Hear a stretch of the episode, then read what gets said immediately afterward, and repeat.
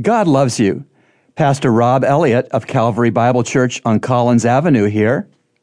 Let's talk about hell.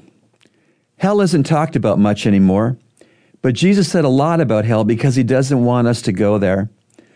The very last judgment in the Bible is the great white throne judgment, Revelation 20, 11 to 15.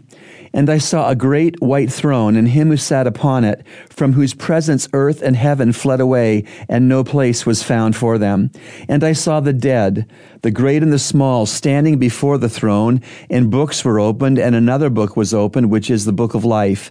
And the dead were judged from the things which were written in the books, according to their deeds.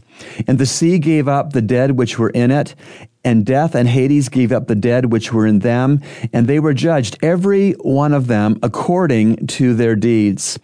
And death and Hades were thrown into the lake of fire. This is the second death, the lake of fire.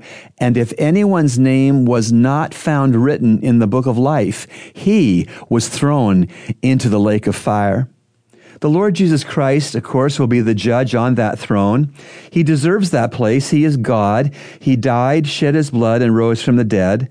God the Father will exalt Christ, and he will have rule over planet Earth.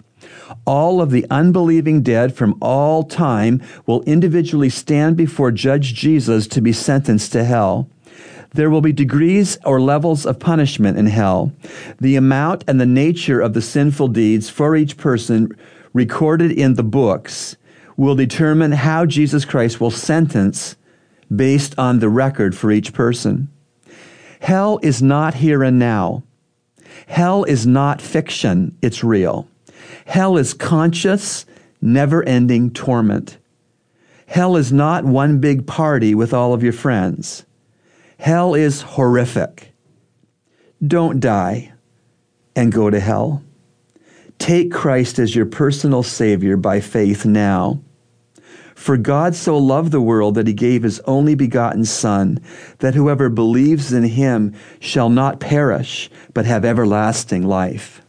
Remember, God loves you, and he's proven it with Jesus' cross.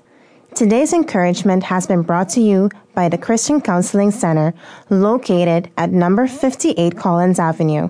To reach the center, call us at 323 7000.